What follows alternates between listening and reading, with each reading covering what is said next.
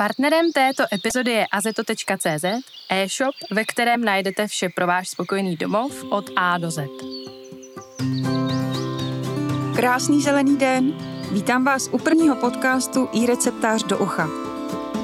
Jmenuji se Hana Stuchlíková a jsem šéf-redaktorka časopisu Receptář. Jednou za 14 dní nás poctí návštěvou odborník nebo nadšený lajik, se kterými se budeme bavit o zahradě, zvířatech, zdraví a dalších tématech. Náš podcast to nejsou jenom rozhovory, ale chceme tu i pomáhat řešit problémy, které vás trápí. Proto jsme se rozhodli v rámci podcastu vytvořit i poradnu, ve které budete mít hlavní slovo vy, naši posluchači. Své otázky můžete posílat na e-mailovou adresu poradnazavináč.ireceptář.cz nebo na naši facebookovou stránku. Ty nejzajímavější dotazy vybereme a v některé z příštích poraden na ně odpovíme. Další typy a rady nejen do zahrady najdete na našem webu ireceptář.cz. A teď k našemu dnešnímu tématu. Co bychom měli udělat ještě teď v únoru, abychom něco neprošvihli? A proč máme vlastně hnojit rostliny, když v přírodě přece nikdo nehnojí? Zeptáme se Jany Bucharové, bioložky, která s receptářem spolupracuje už více než 20 let a která je autorkou celé řady knih, které receptář v posledních letech vydal. Dobrý den. Dobrý den. Ještě než se pustíme do rozhovoru, mám tu pro vás pět otázek, které pokládáme každému hostu. Máte radši rostliny nebo zvířata? Tak hned na první otázku nedovedu odpovědět. Možná mykolog by řekl ani jedno, ale houby. to je ještě třetí říše. A je fakt, že zvířata jsou nám trochu blíž, rostlinám rozumíme ještě míň, ale na druhou stranu rostliny by se tu vegetovaly v klidu bez nás, zvířata na nich závisí. Takže těžko říct. Úžasné jsou rostliny i zvířata. Dobře, tak se zeptám jinak. Jakou květinu byste přinesla svému muži? Hmm, nějakou jedlou, třeba brokolici. Jiných si moc nevšímá. No. A co považujete za svůj největší pěstitelský úspěch? Eh, možná, my jsme hodně zatížení na rajčata doma, takže máme takovou zeď, která je orientovaná jižně ideální, je vysoká, takže tam necháváme po větvích růst až do 4 metrů a jdou opravdu sklízet ještě v listopadu ze žebříku. Mm, Jinak je potřeba je třeba zaštípnout, aby dozrály, ale tady. To je krásné. Tady jedou. Ale je pravda, že je potřeba je hnojit, protože tam mám vlastně ve velkých nádobách. Mm. A co se vám jako pěstiteli naopak vůbec nepovedlo? No, těch věcí je celá řada, většinou někde něco zapomenu. Nestihnu to včas přesadit, sklidit. Teď mi zmrzla prostě chryzantéma v pětináči, protože jsem si někde odložila. No. A poslední otázka. Kdyby bylo možné u nás vypěstovat cokoliv, co byste chtěla mít na své zahradě? Asi nějaký ty banánovníky. Děkuju. A teď už se konečně vrhneme na zahradu v únoru. S čím bychom si teď měli pospíšit?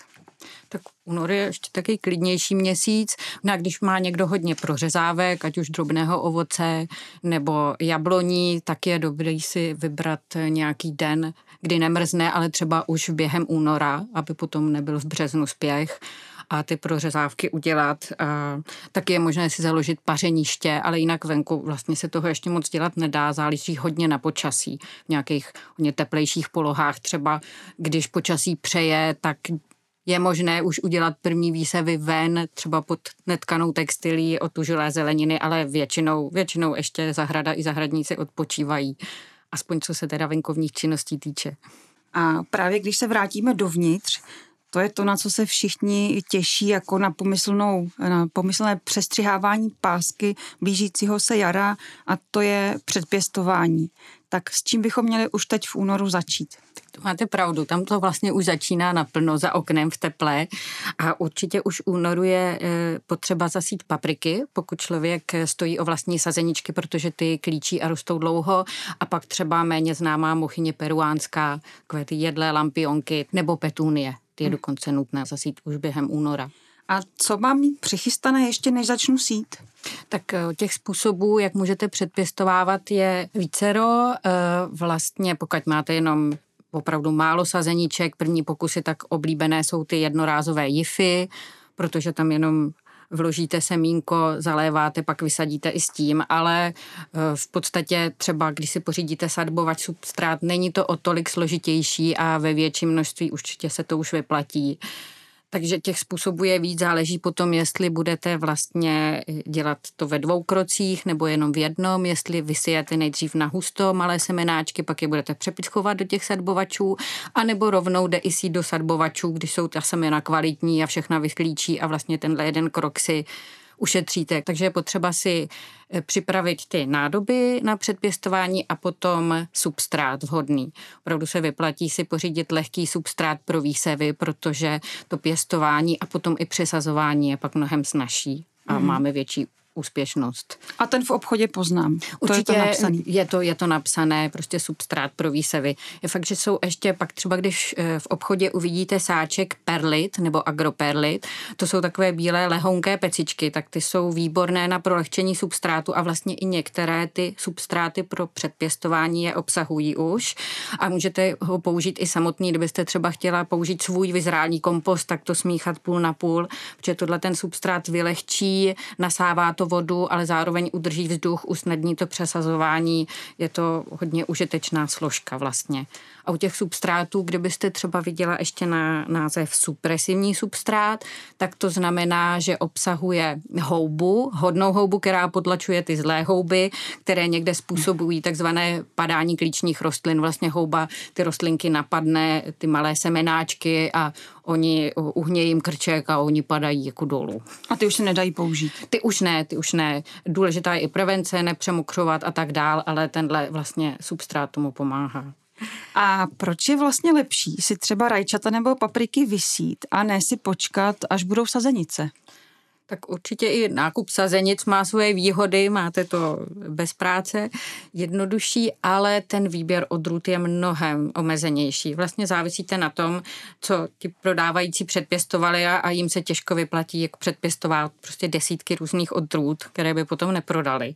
Takže takhle můžete vyzkoušet vlastně každý rok nějaké další, jako najít to, co vám nejvíc chutná, eh, zkoušet třeba i různé odrůdy, které nejsou v tom běžném sortimentu velkých seminářských firm, ale jsou stejně zajímavé, ale jim se nevyplatí. A hlavně vlastně můžete pořád hledat eh, ty odrůdy, které, které vám vyhovují nejvíc, ať už hledem nebo, nebo chutí.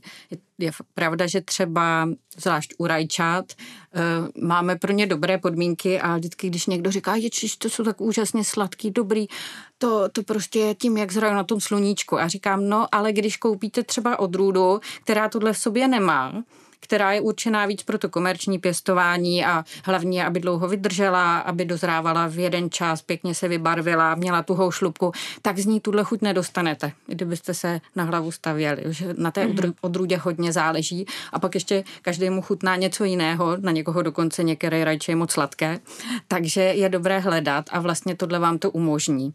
A potom samozřejmě, když třeba máte trošku obtížnější hraniční podmínky, zahradu vysoko položenou, tak je potřeba hledat hledat to, čemu se tam nejvíc daří.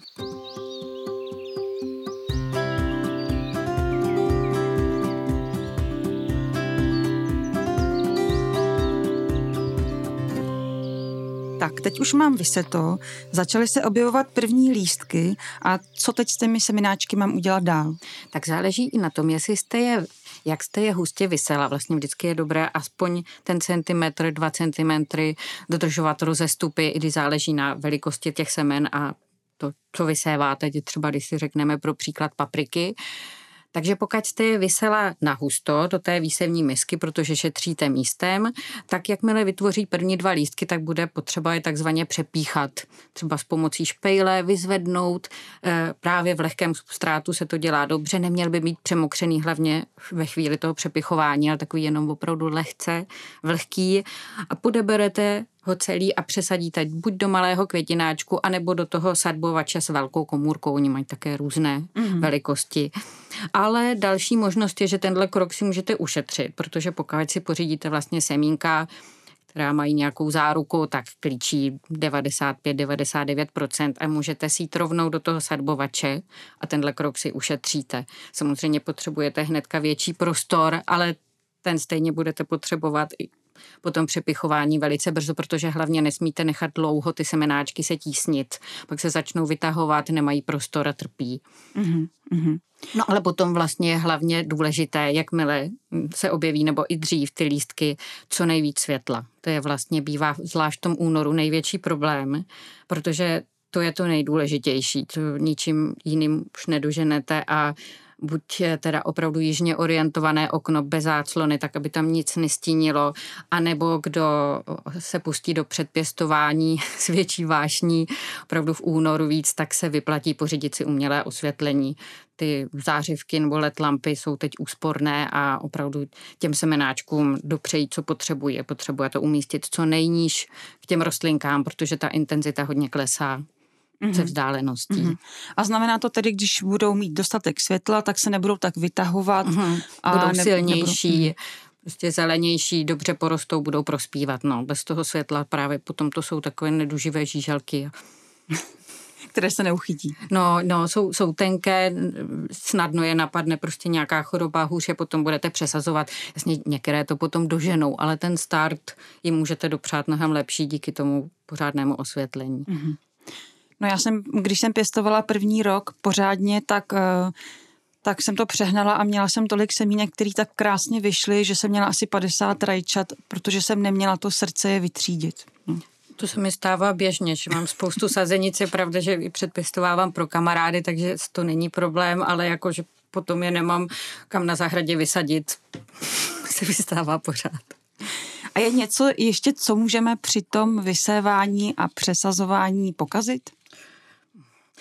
Při přesazování určitě to, že třeba chytneme ten semenáček nebo malou sazeničku za stonek. Tam ten je hodně citlivý a vlastně jakmile ho zmáčkneme, ty pletiva tam e, poničíme, tak to je pro něj může být fatální. Mnohem lepší je ho klidně chytit za lístek, i kdyby se utrh, ten si vytvoří nový a spíš podebírat hlavně spoda. A potom i vlastně při přesazování z toho sadbovače to jde vytlačit dole tím otvůrkem, tuškou nebo prstem a celou tu sazeničku krásně přesadit. A samozřejmě ty samorozložitelné květináčky jsou v tomhle výhoda, nebo jify, že to přesazujeme celé i s tím kořenovým balem. Uh-huh. A je nějaká doba, která je ideální pro to přesazování? Třeba když jsou první teplé dny, tak uh, přesadit potom do pařeniště nebo na zasklený balkon? Uh... Určitě, no záleží zase na které té konkrétní rostlině, druhu, plodině, takže třeba těm paprikám to trvá hodně dlouho, než vyrostou, proto je předpěstováváme už v únoru a vlastně pořád se jim daří, třeba v teple při těch 20 stupních pořád potřebují dost světla, takže je dobré mít na tom parapetu, potom v tom březnu, dubnu to už jde. Ale pokud máme skleník nebo zasklenou loďi, je to vždycky pro ně lepší, že tam mají ještě víc světla. Mm. A potom třeba u, u jiných, jako jsou i později rajčata, anebo teď v únoru takhle můžeme ještě saláty, na ty jsme možná zapomněli, když si je chceme vysadit potom včas, ať už do skleníku nebo ven, protože oni jsou otužilé hodně a velká škoda tam nevznikne ani když, když trošku zmrznou, takže ty můžeme taky už si předpěstovat v únoru doma, tak ty jakmile vyklíčí a vytáhnou se, tak už spíš potřebují chla, jako chlad ne, a co nejvíc světla. Takže tam je výhodné ty sazenice, pokud můžeme umístit spíš jako na místo chladnější, klidně 10-15 stupňů, ale aby měli co nejvíc světla. A ven je zase můžeme vysazovat podle toho, jaké mají nároky. Takže ty saláty klidně můžeme v březnu dát ven a přikrýt je netkanou bílou textilí, ale papriky, rajčata, cokoliv, co nesnese mráz opravdu až po těch zmrzlých, anebo koncem května na horách, začátkem května v nižších polohách, když to teda budeme hlídat a třeba ničím překryjeme. Nemůžeme dřív, protože by zmrzly. Pokud máme místo, kde mohou čekat v chladu a na světle, tak, tak jim to prospívá a počkají delší dobu bez újmy. Ale pokud je máme jenom v teplém bytě, tak je lepší počkat. Partnerem této epizody je e-shop azeto.cz, který vám jako jeden z mála obchodů přiveze pytle se zeminou a vše, co potřebujete pro zahradu až k vašim dveřím. Do konce března doprava zdarma.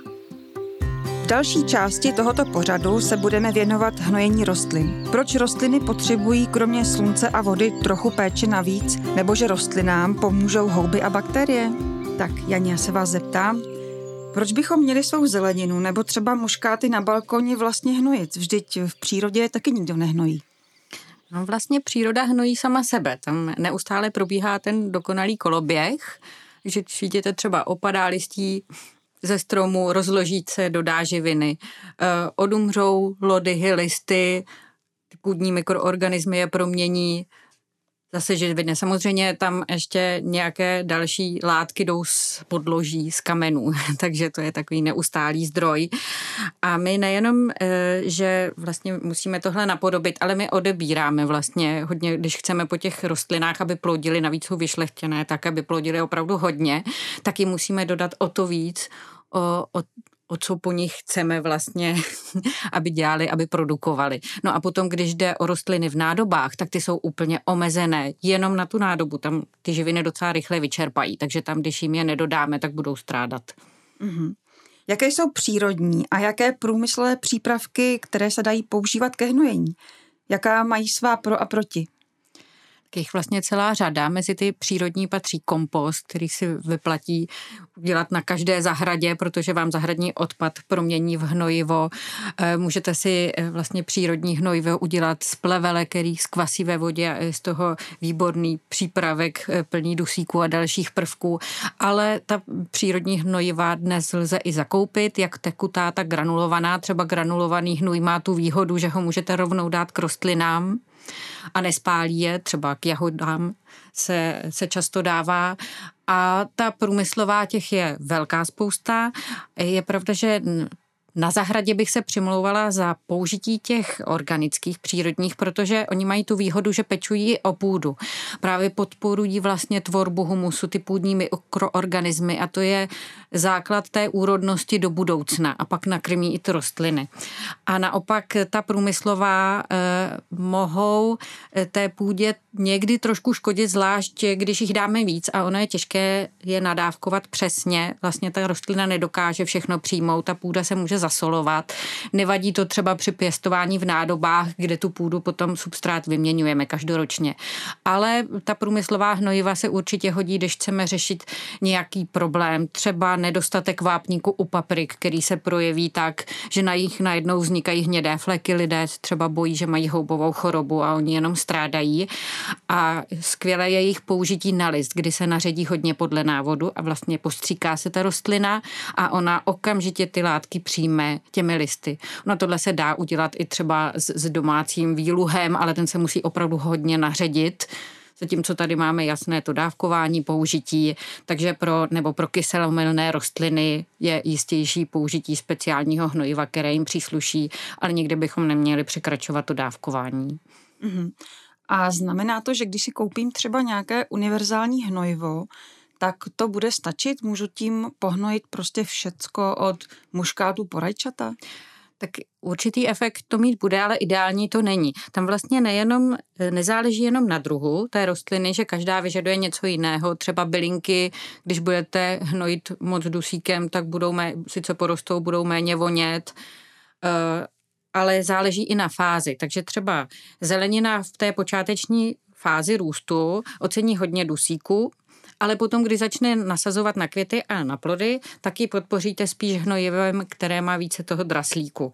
Takže ono u toho NPK vždy by měly být uvedeny potom ty poměry a vlastně na to nastartování růstu je dobré hnojivo, kde ten dusík převládá. Ale potom třeba, když chcete podpořit ty rostliny v kvetení a v násadě plodů, tak už ne. A nejhorší je vlastně ho aplikovat, kdybyste ho dávala uh, i před zimou, některým vytrvalým rostlinám nebo keřům, tak vlastně můžete stížit i přezimování, protože to bude nutit růst, ale eh, ty narostlé části vlastně takzvaně dostatečně nevyzrají. Ty pletiva budou takové jako nepevné a náchylnější k omrznutí.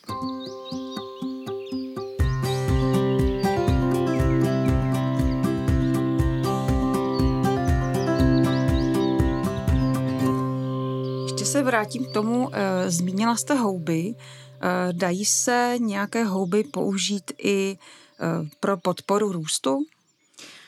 Je pravda, že poslední dobou se na trhu objevily přípravky s mykorhizními houbami a to je podle mě docela úplně geniální věc, protože ta mykorhiza vlastně začala fungovat, co rostliny vystoupily na souš. Oni najednou měli docela problém, dřív bylo ve vodě všechno kolem nich v hojnosti a najednou musí hledat těmi kořeny, prostě živiny a vodu. A vlastně tahle spolupráce začala už tak dávno a mají skoro všechny rostliny, nejenom ty houby, které známe se stromy, ale až na výjimky opravdu všechny.